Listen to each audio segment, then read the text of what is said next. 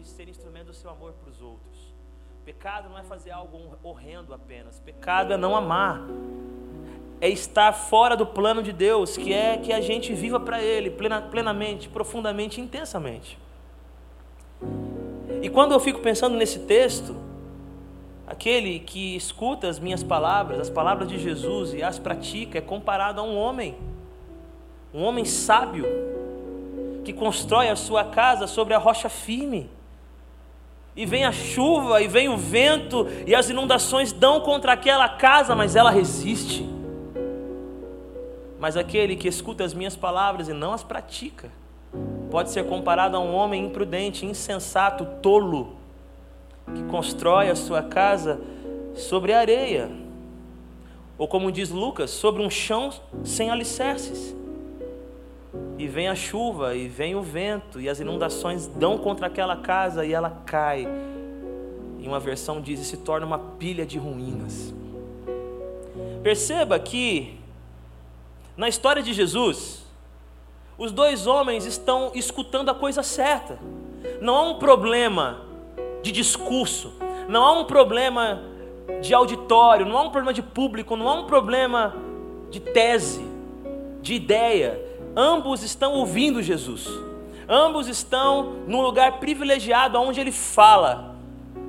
Ele estava ministrando o sermão da montanha e um pouco depois ele conclui dizendo: Aquele que escutou tudo que eu falei até agora e praticar, vai construir a sua casa sobre a rocha. Ou seja, a diferença principal nessa história não é o que você escuta, porque ambos escutaram.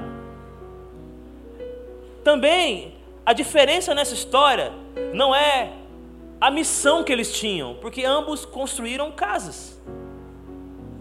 Eles tinham um desejo comum de construir uma casa. Então, não é essa a diferença. A diferença não é o que eles estavam fazendo, ambos estavam construindo uma casa. Outra coisa, a diferença não estava nas circunstâncias, porque ambos estavam construindo num tempo de paz. Eles estavam construindo num tempo sem problemas climáticos. E ambos enfrentaram a tempestade. As circunstâncias eram as mesmas. Começa com paz, mas logo vem a tempestade. Digo mais, e essa quando eu estudei, ouvi, orei, conversei, me, me espantou. Para você não, que você é muito mais estudioso que eu. Mas quando eu li esse texto, eu imaginava que esses dois homens construíram em lugares diferentes. Que um encontrou um terreno rochoso e que o outro encontrou um terreno arenoso. Mas quando você lê Lucas, você entende que não é isso que aconteceu. Eles estão no mesmo lugar. O terreno é arenoso, mas um cava até encontrar a rocha, enquanto o outro não quer cavar porque dá trabalho. Ou seja, o lugar é o mesmo. Eles escutaram Jesus, eles são pessoas que estão com o mesmo propósito de construir uma casa. Eles estão nas mesmas circunstâncias. Enquanto eles estão construindo, nem chuvisco cai. Mas logo, logo, ambos enfrentam a tempestade. E eles estão no mesmo lugar. Então qual é a diferença entre eles? Jesus está dando um aviso para nós que é o seguinte: a diferença que decide a sua vida não pode ser observada por quem está ao seu redor. O que vai de fato determinar a estabilidade da sua vida não é o que pode ser constatado olhando de longe. Porque se você estivesse naquele ambiente e Jesus estivesse desenhando isso numa tela, você veria que ambos são iguais. Eram dois homens construindo uma casa. Não há diferença nas casas. Não há diferença no lugar onde eles construíram. Não é uma mansão e uma cabana, são duas casas. Não é um prédio e uma casa, são duas casas. Não é um homem e depois ele fala que uma pessoa importante, política. Não, são, são apenas dois homens. Primeira coisa que eu penso é que a estabilidade da vida não está em desejar que as pessoas vejam em mim algo especial.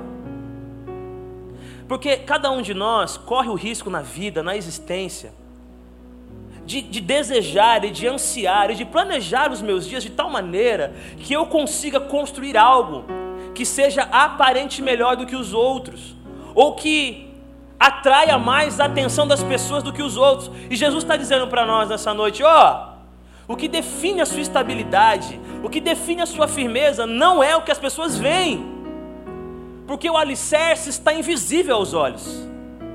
O alicerce não pode ser constatado por quem vê de longe. O alicerce é algo que está mergulhado, escondido. Se você e eu quisermos ter uma vida estável com o Senhor, nós precisamos entender que o invisível, aquilo que é secreto, aquilo que as pessoas não, não conhecem e não sabem, é o que decide a nossa vida. O que decide a sua vida não é o que você faz aqui, por mais que seja muito importante. Porque é impossível diferenciar quem é e quem não é. Ambos levantam as mãos ou ambos não levantam as mãos. Ambos se sentam ou ambos não se sentam. Eles estão no ambiente e é impossível distinguir um do outro apenas olhando para eles. Não dá. Agora, quando você chega perto, quando você conversa, você percebe quem é sábio e quem é tolo. É só de perto. Jesus, ele está, e vocês estudaram durante esse mês, no Sermão da Montanha, e ele fala um negócio que para mim não faz sentido, gente. Não faz. Ainda bem que não faz para mim, né? Porque eu não, não tô fazendo. É a verdade, né? Não tem que fazer sentido para mim.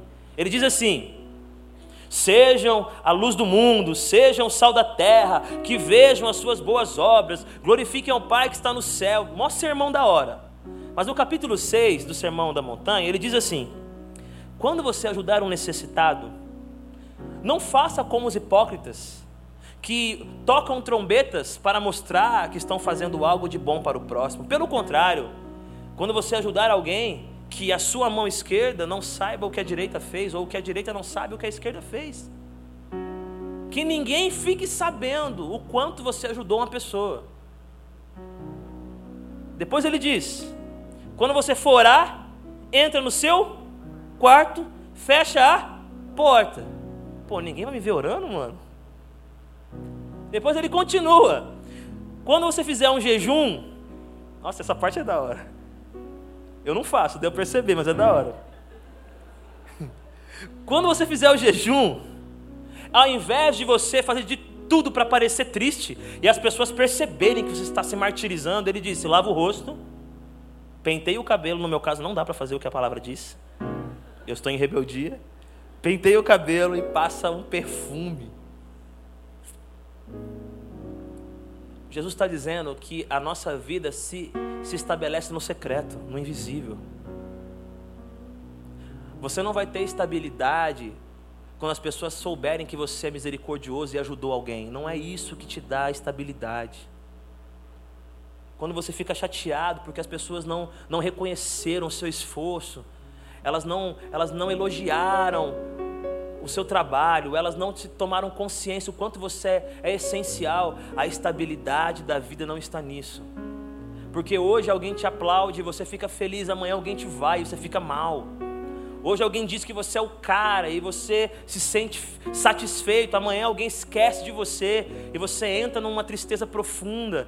O ser humano, ele é muito instável. A mesma voz que gritou: "Obrigado, Jesus, por curar os meus olhos", também gritou: "Crucifica-o". Paulo, na ilha de Pátimos, a Bíblia diz que os habitantes acharam que ele era um ladrão assassino porque ele foi salvo do naufrágio, mas foi picado por uma víbora. E disseram: ele foi poupado no mar, mas vai morrer na ilha. Ele deve ser um assassino. Mas quando Paulo não ficou inchado, não morreu, disseram: ele é um Deus. Como pode? O assassino virou Deus. Jesus está dizendo: não estabeleça a sua vida se baseando em chamar a atenção dos olhos das pessoas. É muito bom você emagrecer, eu preciso também, eu sei disso, mas não precisa comentar comigo depois no final do culto. Mas não estabeleça a sua vida em mostrar para as pessoas que você emagreceu, ou que você está frequentando a melhor igreja do mundo, ou que você é uma pessoa caridosa, ou que você é uma pessoa bonita, ou que você é uma pessoa inteligente. Olha os livros que você leu, olha os lugares que você frequenta, porque a sua estabilidade espiritual não está nos olhos das pessoas, está no que Deus vê na sua vida em secreto. eram duas casas. E o que fazia a diferença entre elas não dava para ver. O que vai fazer diferença na vida da gente é o que as pessoas não sabem. É o tempo que eu passo orando e não tenho que contar para ninguém que eu orei. É o, o voto que eu fiz e me comprometo a exercer e cumprir sem precisar fazer propaganda disso. São as pessoas que desfrutam da minha companhia e do meu talento e do meu dom, sem que eu faça disso uma propaganda da minha espiritualidade. São as horas que eu passo abençoando os anônimos, que jamais poderão me retribuir. É oferecer algo grandioso que alguém não pode me dar de volta, a não ser o galardão que vem do Senhor. Eu já, eu já sei que você ouviu isso várias vezes, em várias pregações, mas a gente só consegue vencer Golias em público quando nós lutamos contra os ursos e os leões no anonimato, no secreto. Primeira coisa é isso, simples. A segunda coisa é que a nossa estabilidade não está naquilo que nós vamos descobrir. Tem gente que está empolgada. Esse é o ano que Deus revelará os mistérios de Miqueias. Esse é o ano que Zacarias fará sentido. Esse é o ano. Anos não. Esse é o... Não está gravando isso não, né? Tá gravando? Edita agora isso aí, irmão. Edita isso. Ai, Jesus. Ninguém ia nem perceber, né? Mas já foi, né? Ai. Esse é o ano. A década. Amém, irmãos? Vocês estão comigo? Esse é o ano que Sofonias me fará ter uma namorada eu aprenderei os segredos das visões de Ezequiel. Esse ano eu entenderei as semanas de Daniel e a minha vida mudará. Gente, tem nenhum problema, vai atrás, estuda, pesquisa, manda ver. Mas olha o que Jesus disse: aquele que ouve as minhas palavras e as pratica é como um homem sábio que construiu a sua casa sobre a rocha firme. O que vai te dar estabilidade não é o que você vai descobrir, é o que você já ouviu e vai praticar. Quando você e eu, quando você e eu olharmos para o que já ouvimos e entendemos que a prática do que já ouvimos é o suficiente,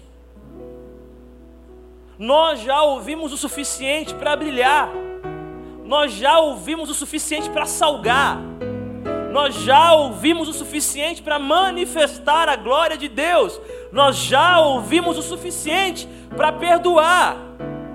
Nós já ouvimos o suficiente para dar a outra face, já ouvimos o suficiente para entender que dar é melhor do que receber, já ouvimos o suficiente para entender que o nosso coração não pode estar nos tesouros dessa terra, mas devemos ajuntar tesouros no céu. Nós já ouvimos o suficiente para entender que, que aquele que chama o seu irmão de louco se torna réu do fogo do inferno, porque todos nós somos feitos à semelhança de Deus e precisamos respeitar o que Ele colocou em cada pessoa ao nosso redor. E toda vez que você trata um ser humano como se ele fosse um objeto, toda vez que você trata um ser humano como se ele fosse inferior a você, você está descumprindo o mandamento de Deus, que é amar o próximo como a ti mesmo.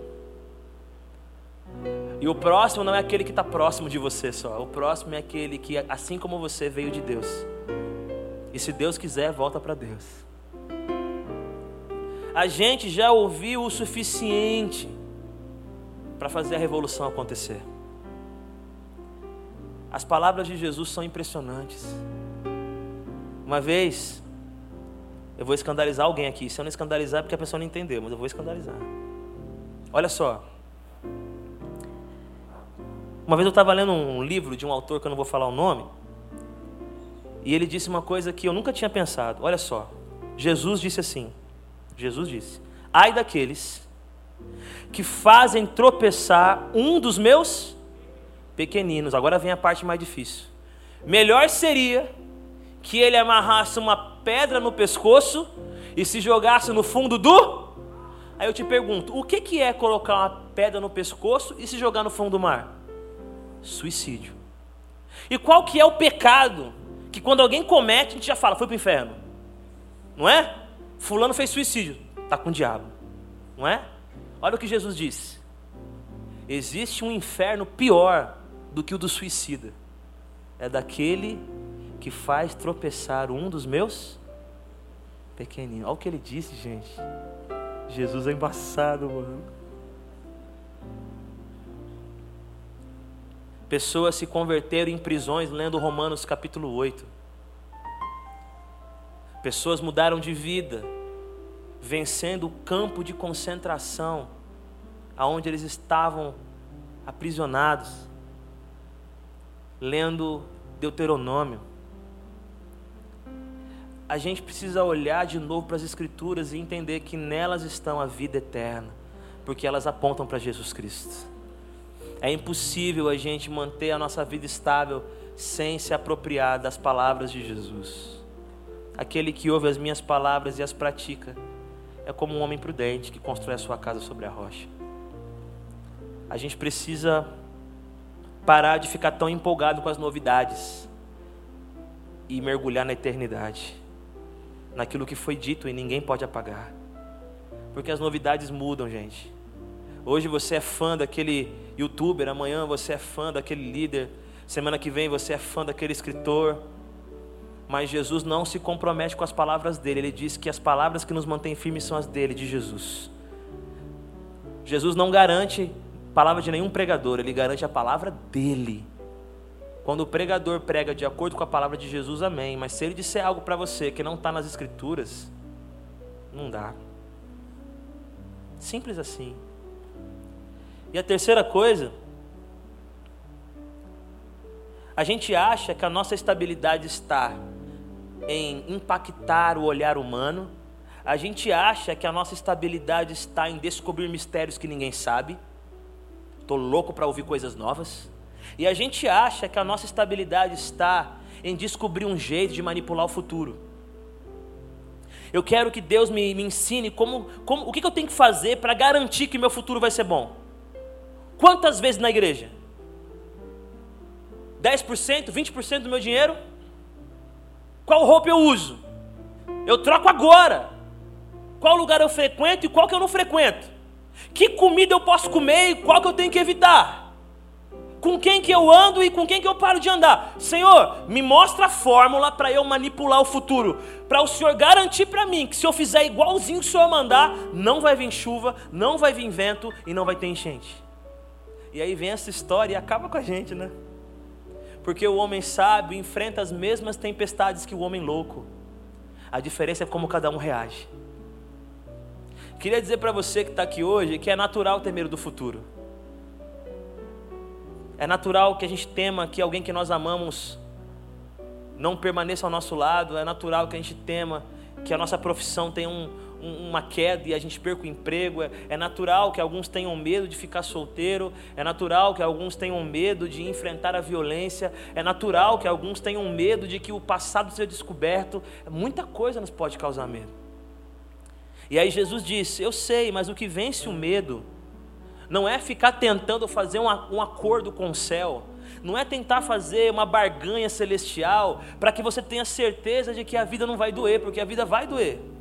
O que ele está dizendo para a gente é: podem cair a chuva, podem soprar os ventos, podem vir as inundações, mas você permanecerá, permanecerá de pé, porque eu estou contigo. O que nos dá estabilidade não é ter certeza que tudo vai ser bom, é saber que a bondade de Deus sempre estará lá. E aonde estiver a bondade de Deus, você vai resistir, você vai aguentar, você vai ter resiliência, você vai ter coragem, você vai ter força. E aquilo que parecia que vai te derrubar, vai te tornar alguém mais forte, alguém melhor, e vai ser um instrumento na mão de Deus para glorificar o nome de Jesus. Por mais que seja difícil de acreditar. A nossa estabilidade não está em conquistar o olhar humano, em ser o melhor no Instagram, em ter muitas visualizações em ser uma pessoa procurada porque é tida como sábia. Não, não é isso. Isso pode acontecer, mas não é isso que gera estabilidade. O que gera estabilidade é o invisível. O que gera estabilidade não é a melhor música que está tocando.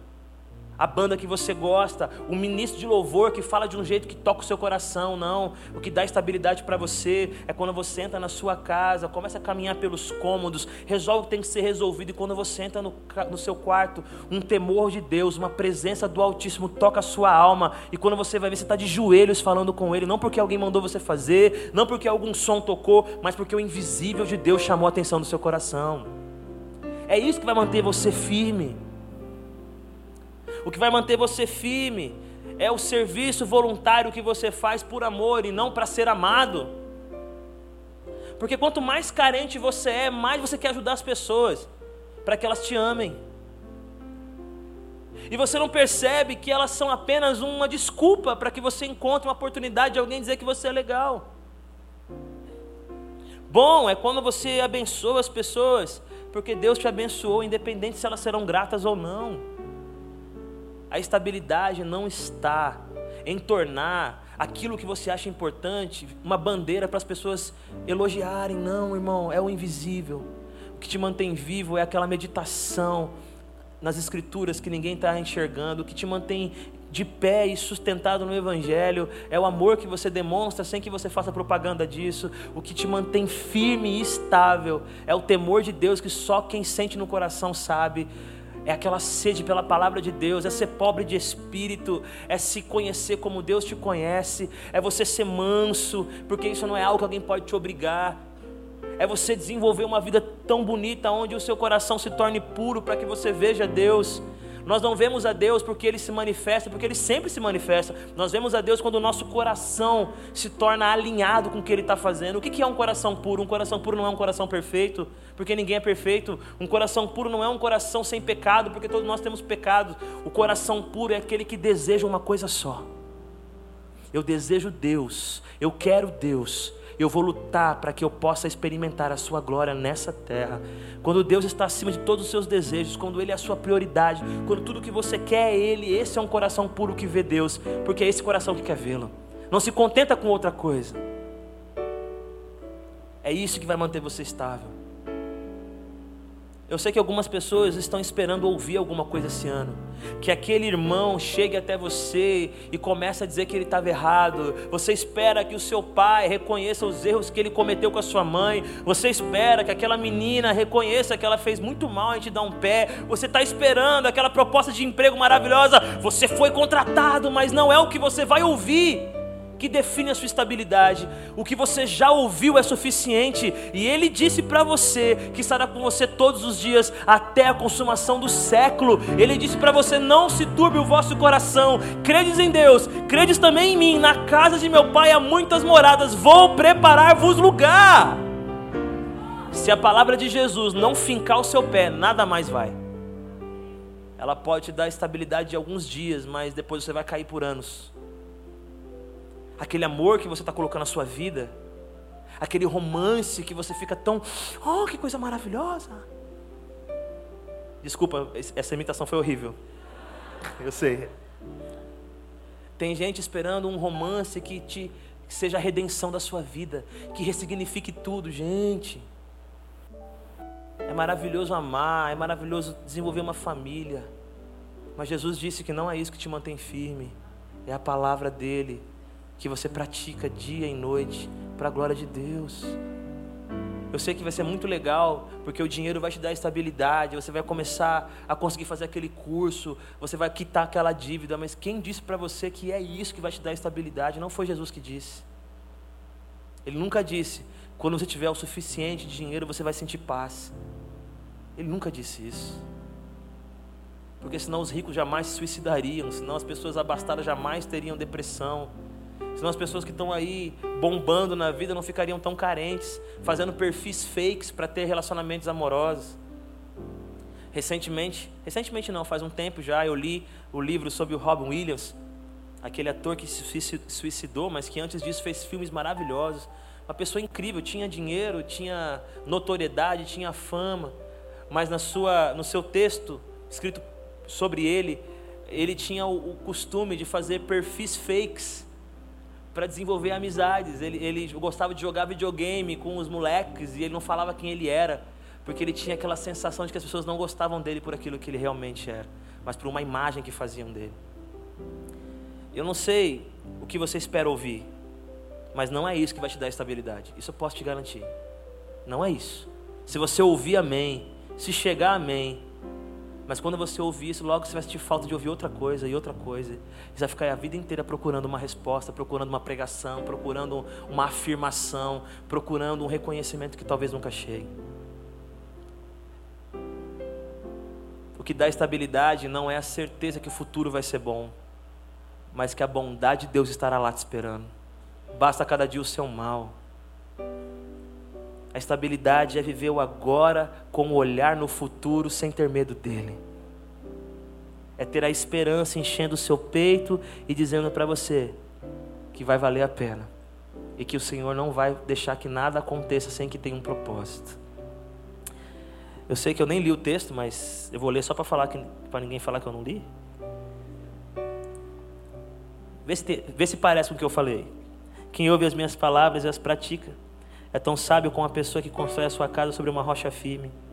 Quando vierem as chuvas e as inundações e os ventos castigarem a casa, ela não cairá, pois foi construída sobre a rocha firme.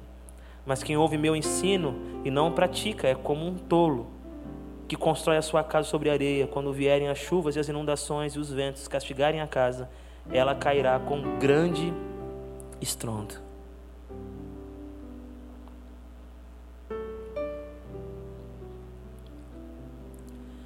Queria fazer um apelo para terminar. A banda está aqui?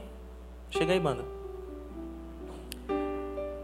Eu tenho três irmãos: o Thales, o Igor e o Júnior. O Júnior é o mais velho, ele é intelectual de casa, professor da USP, pastor de jovens. Tem o Thales, que é o missionário, tem projetos maravilhosos. Já apareceu na Globo umas três vezes mostrando o trabalho dele.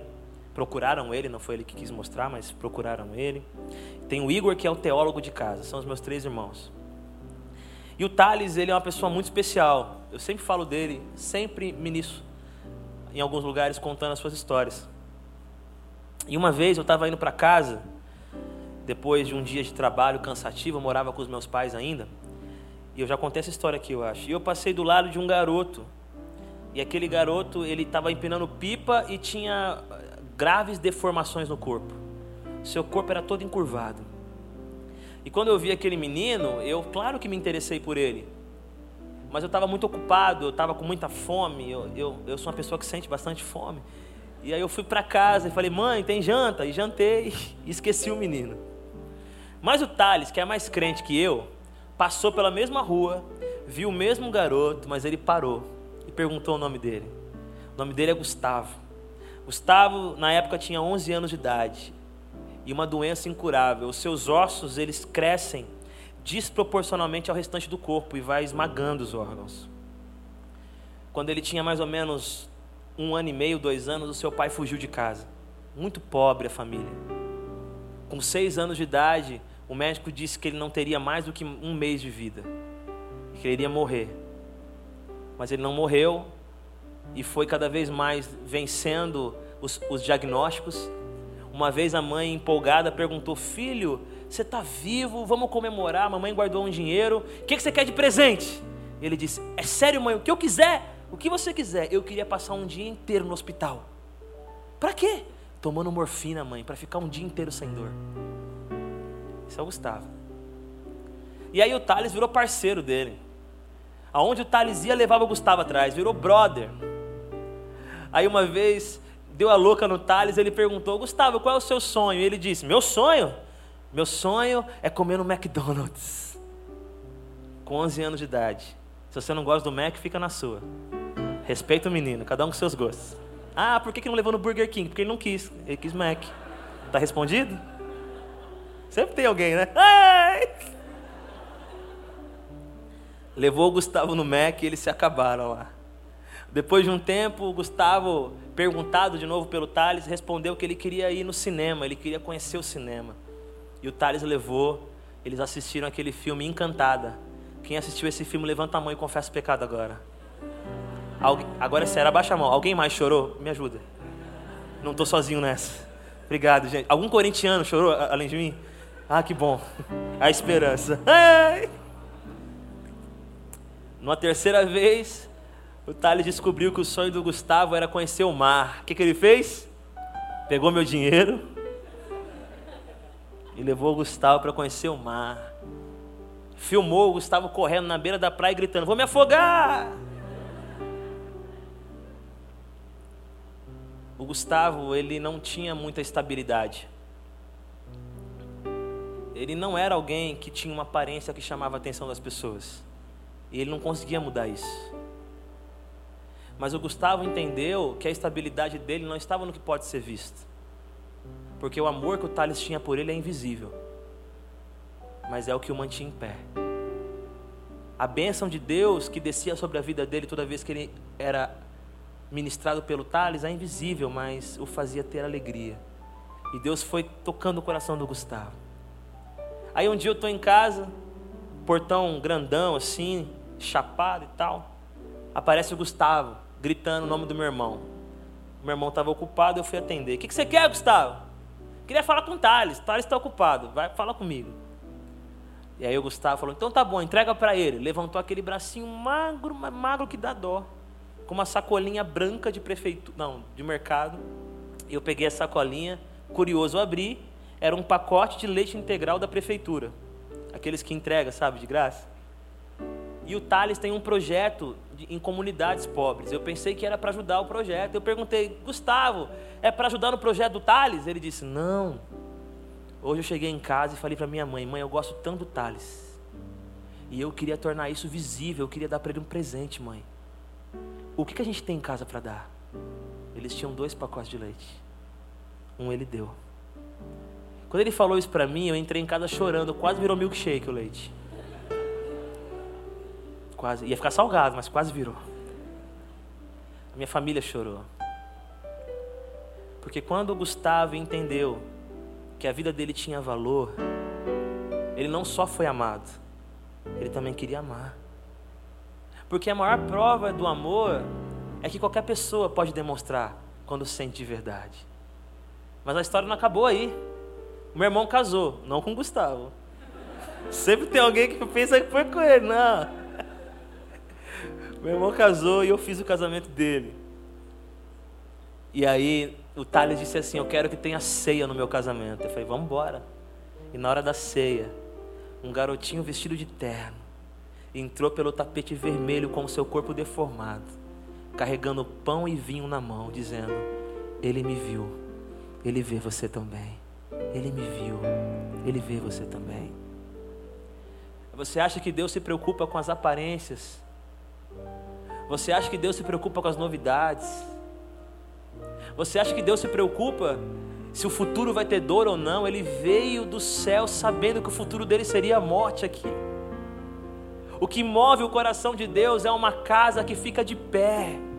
Não importa se a sua varanda é incrível, se as suas janelas têm persiana, se ela chama a atenção do bairro, isso não importa para Jesus. O que importa para Jesus é você vai permanecer nele quando doer, você vai permanecer nele quando as pessoas te abandonarem, quando a doença chegar, você vai permanecer nele quando o desemprego te alcançar. É isso que agrada o coração de Deus, é alguém que entra pelo centro da igreja dizendo: Ele me viu e é por isso que eu estou de pé, porque um dia ele me enxergou. Queria muito que você acreditasse que a sua estabilidade não está no que as pessoas falam, nem no que as pessoas enxergam, e nem numa tranquilidade enganosa de um futuro perfeito. A sua estabilidade está e a minha em ouvir e praticar tudo que Ele ensinou, tudo que Ele nos deu. E uma das coisas que Ele nos ensinou é que a palavra do crente tem que ser sim, sim e não não, porque o que passa disso é do diabo. E aí, pode tirar isso aqui para mim, por favor?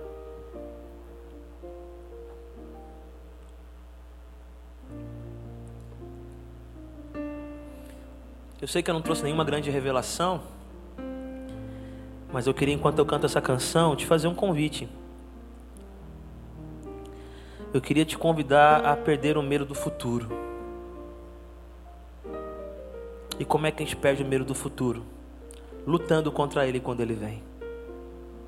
Porque o medo vai vir, mas ele não precisa ficar. O medo vai voar sobre a sua cabeça, mas não precisa fazer ninho. Ele pode até chegar no seu coração, mas não deixa ele criar raiz. O problema não é sentir medo. O problema é quando o medo é tudo que a gente sente.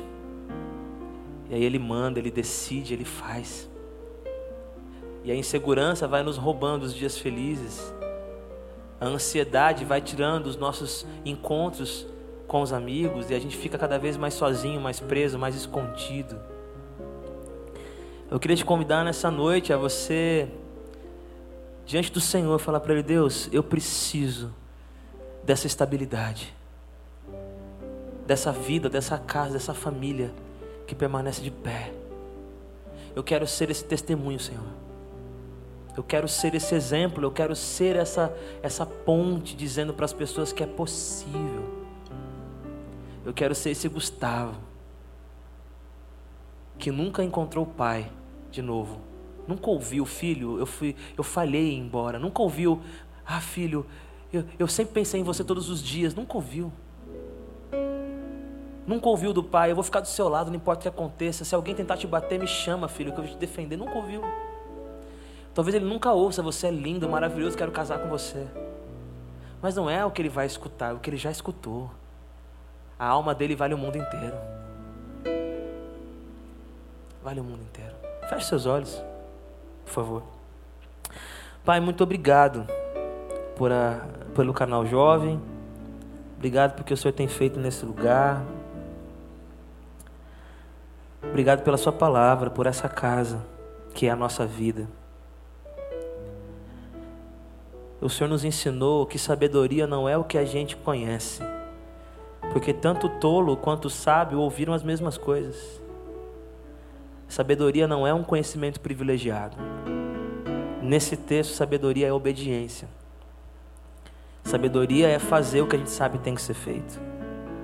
Sabedoria é sair da teoria para a prática.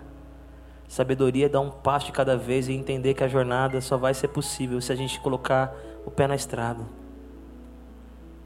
Eles estão durante todo esse mês falando sobre construção, sobre chegar lá, fazer a sua vontade.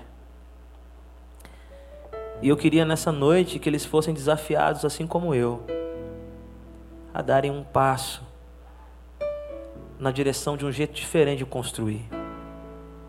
Porque aquele que constrói sobre a areia já constrói derrubando. A destruição já está no início, já está profetizado a, a calamidade. Tem gente aqui começando coisas que já estão profetizadas para calamidade.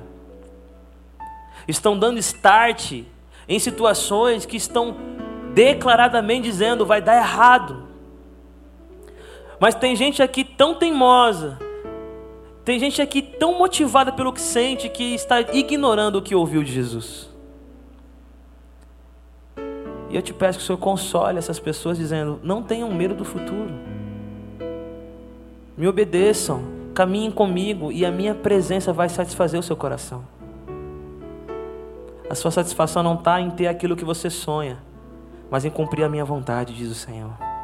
Teu sonho é lindo, mas a minha vontade é maior, é muito mais bonita. Então, Senhor, fala com a gente nessa canção e se tiver alguém aqui precisando, sei lá, se eu vim por causa de alguém específico. Enquanto a gente estiver cantando, que essa pessoa se levante, venha aqui à frente e que ela diga diante do Senhor. Diante do Senhor. Que ela precisa de estabilidade. Que essa pessoa venha aqui à frente e diga: Senhor, me dá as palavras que me, que me tornarão mais, mais equilibrado. Fala comigo, Senhor. Fala no meu coração, Senhor. Que essas pessoas venham aqui à frente e digam: Eu quero a Sua voz acima de todas as coisas. Fala comigo, Senhor. E se você está ouvindo isso, e se Deus está falando com você, Ele não quer mais um espetáculo, Ele não quer mais nenhum momento dramático, Ele quer a sua obediência, Ele quer a sua disposição de fazer a vontade dEle. E Ele quer que você abra o seu coração para as palavras de Jesus. Fala comigo, Senhor. Enquanto eu estiver cantando, se alguém quiser vir, fica à vontade. Silencio o meu coração e elevo ao céu o meu pensar. Eu me prostro em adoração. Tua presença eu desejo experimentar. Te consagro ouvidos atentos e uma alma sedenta por ti. Oh. Sou um filho tão frágil e pequeno, mas tua graça me faz prosseguir. Fala, Senhor, fala comigo Quero ter comunhão com meu melhor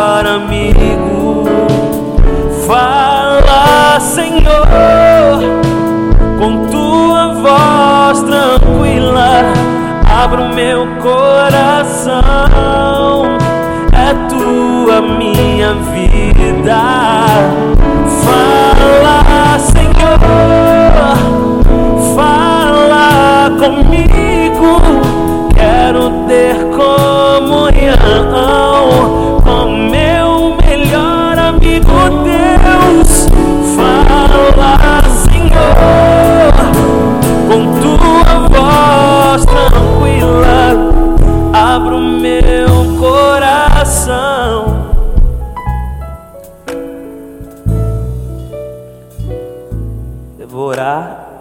fazer um último convite, ó. Jesus disse que a casa fica de pé não por causa do milagre, a casa fica de pé por causa da obediência. Aquele que ouve as minhas palavras e as pratica. A casa permanece de pé não são por revelações misteriosas, mas por um cumprimento daquilo que ele já revelou para você. A solução para essa situação que você está vivendo, eu digo sem medo de errar, ele já revelou para você. Ele já mostrou para você. Isso que está te inquietando, Ele já abriu um caminho de paz para você. Mas é necessário que você se submeta, que você se entregue, que você faça a vontade dEle. Queria orar por você que tem medo do futuro, por você que está assustado, assombrado, por você que perde o sono, perde, perde a alegria, a respiração muda por você que tem ansiedades tão intensas, que tem dias que você não consegue sair de casa. Você que olha seu filho e fica tão preocupado que vai ser dele, você olha para sua filha e fica tão tenso, imaginando o futuro difícil que ele vai ter, ou que ela vai ter. Eu queria dizer para você nessa noite: esse medo é legítimo, ele existe, ele é fruto do amor. Mas coloca esse medo nas mãos de Deus. Entrega esse temor nas mãos do Senhor, porque Ele vai te ajudar a vencer o medo do futuro, crendo que Ele estará lá com você e com aqueles que você ama, e de que não vai faltar bondade e misericórdia que te seguirão todos os dias da sua vida. Vamos orar.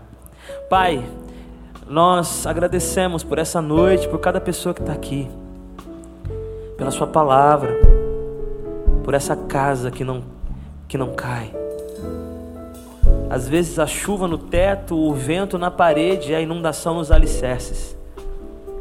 É situação que parece que vai cobrir a gente inteiro, não sobra um espaço seco, Senhor. É tanto dilúvio de provação que não tem um cantinho para se esconder. Mas quando isso acontecer, é possível ficarmos de pé, porque o invisível foi experimentado nós voltaremos a entrar no quarto e trancaremos a porta. Nós voltaremos a passar dias, se for necessário, buscando uma revelação exata daquele texto que o Senhor já nos falou. E nós vamos estudar e aprender e tor tornar aquilo mais um tijolo na construção da nossa fé. Nós nos comprometeremos, Pai, em, em ter vontade de encontrar a Sua sabedoria tal qual um homem procura ouro e prata. Nós queremos ter fome e sede do Seu conhecimento, daquilo que a Sua palavra já nos deu, daquilo que é claro, que é legítimo, que está aí. E nós queremos declarar também que a vida é isso aí, a vida é um homem, uma mulher que constrói a sua casa. Isso é viver. Todos nós queremos um lar, todos nós queremos um lugar para viver, para experimentar e para existir. E Jesus está dizendo que só é possível fazer isso eternamente se nós fizermos isso tendo Jesus como fundamento da nossa vida, Pai. Se alguém aqui nessa noite passando alguma situação que vai muito além do que a gente imagina, difícil, pesada, tensa, que ele não saia daqui sem procurar ajuda, que ele não saia daqui sem cutucar alguém e falar: Eu preciso falar com você. Que Ele não saia daqui sem nos questionar, sem nos abordar, porque não há nada melhor do que ser procurado por aqueles que acreditam que Jesus pode usar a nossa vida para revelar o seu amor, Pai. Obrigado pelo canal Jovem, obrigado pela nova liderança, que eles tenham fôlego, vitalidade para continuar as coisas maravilhosas que foram feitas até aqui, Senhor. Que eles possam alinhar o coração e se lembrar de que o propósito não mudou, de que o chamado é o mesmo e que o desafio permanece diante deles, Pai. E que o mesmo poder, a mesma graça e o mesmo amor estão sobre cada um deles. Isso, isso jamais se esgotará, porque o Senhor tem renovado a fonte todos os dias, Pai. Nós oramos assim, em nome de Jesus. Amém. Dá um abraço quem está do seu lado aí, um Feliz Natal para ele. Convida ele para comer um Mac. Burger King não, gente, Mac. Gente, Deus abençoe, foi um prazer retornar aqui.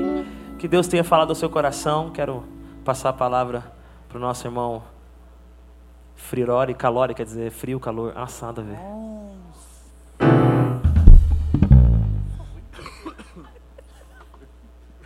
Eu não tenho palavras agora. Boa noite, gente. Boa noite. Eu vou ficar igual o irmãozinho aqui, eu vou ficar aqui do ladinho também, né? Vamos aplaudir o Senhor pela vida deles? Obrigado, gente. Que banda, hein? Meu Deus. Deus abençoe vocês demais. Tá acabando, né, gente? Tô aqui porque o João está fazendo um ano de casadinho, né? Então, alguém tem que pagar as contas, né? Cobrir o amado, né? Que está lá tomando a água e orando, óbvio. Nessa hora ele está orando por vocês. Pode ter certeza disso. Gente, nós já vamos encerrar. Mas antes de encerrar, eu queria conhecer os visitantes. Tem alguém que nos visita? Levanta sua mão. Opa, fique em pé um pouquinho para a gente conhecer. Ó, tem essas pessoas de preto aí, não são o pessoal do MIB, mas eles. Eu queria que vocês acompanhassem eles, vocês vão ganhar um presentinho bem legal e vão ser abraçados. E eles Vão pedir só seu cartão de crédito? Não, não vão pedir nada, não. Brincadeira. E você que está aqui, vamos ficar. Não, você vai ficar sentado, que agora é hora da oferta. Canal Jovem é outro movimento, né? Nós vamos orar pela oferta, gente. E já vamos orar, agradecendo a Deus pela vida deles. Vamos ficar em pé, né? Vamos orar por eles.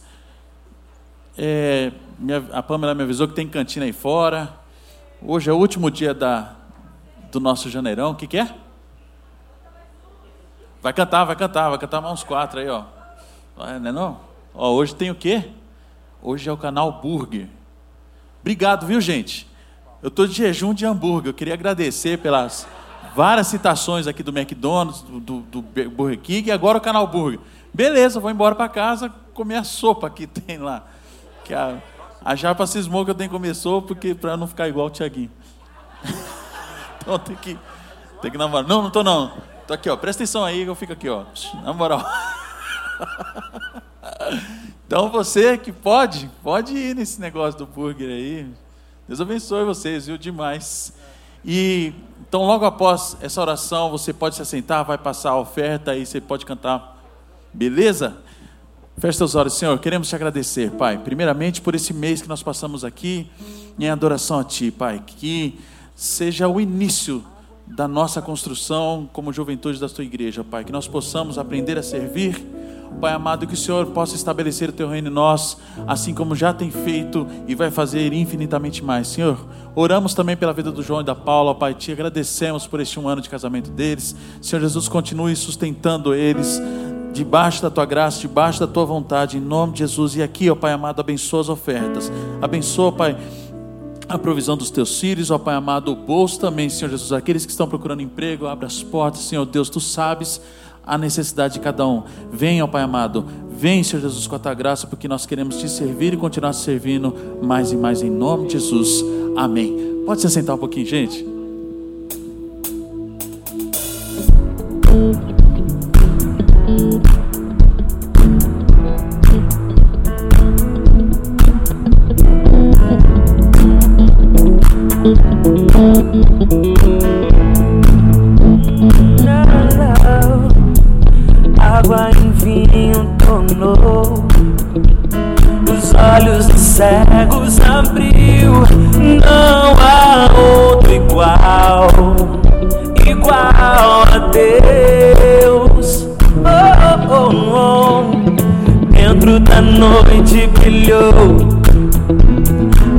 Cinza nos fez ressurgir. Não há outro igual, igual a Deus. Deus, tu és grande, és invencível, mais elevado que qualquer outro. Tu és a curar, grande em poder, nosso